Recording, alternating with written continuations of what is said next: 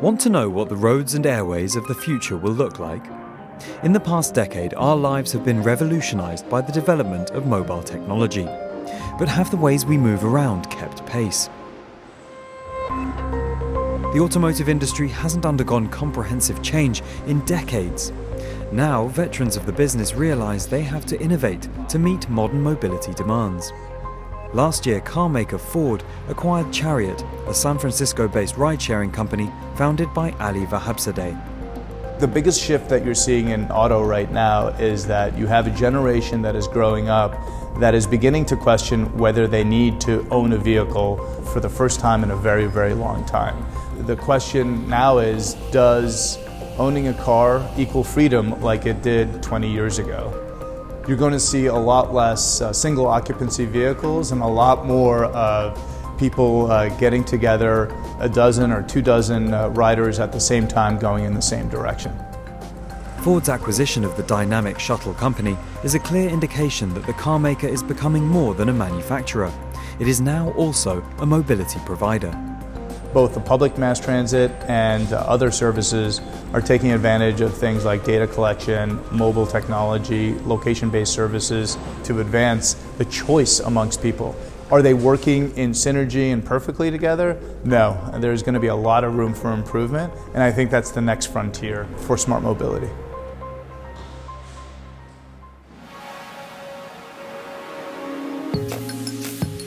In the aviation sector, innovation takes longer to implement, as each aeroplane is an expensive and time consuming product to manufacture. Rob Dewar is Vice President of the C Series program at Bombardier, the Montreal based aerospace company. He has spent his career rethinking how planes work. Aviation uh, really doesn't go as fast as automotive, so a new aircraft can take anywhere from six to eight years to develop. You have to find the technology that lowers the operating cost environment is huge. And I think that's where the C Series really was key. We really focused on having a much uh, lower uh, CO2 footprint. The aircraft's four times uh, quieter uh, than aircraft that were competing in this segment before. Going forward, really you're going to see uh, more integration, more software, the study towards removing at least one of the pilots uh, from the aircraft. Basically the first officer could be really ground-based that could support instead of just one aircraft, a number of aircraft. I would say in the next you know 10 to 20 years you're going to see uh, aircraft that are uh, single pilots.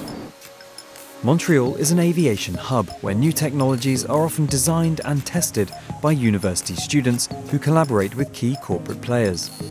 While there's room for bold innovation, head of Concordia University's aviation think tank, Isabelle Dostaler, feels more attention needs to be placed on the processes before takeoff. On one side, you have technological development that is really impressive, and then on the other side, it seems to be a bit ancient, you know, to see all of us removing our shoes and putting them in little plastic trays. There's going to be probably more technological development on profiling travelers and being a bit more proactive to make this traveling experience more agreeable. I think we will need to move to what we call a multimodal or intermodal transportation system where you really try to get from point A to B um, in a way that is efficient, that is quick, but perhaps more importantly, as less damaging as possible for the environment.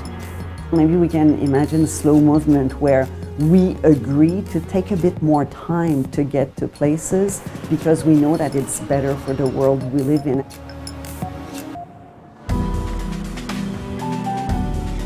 While most advancements in mobility are about greater speed and efficiency, it's not always the case.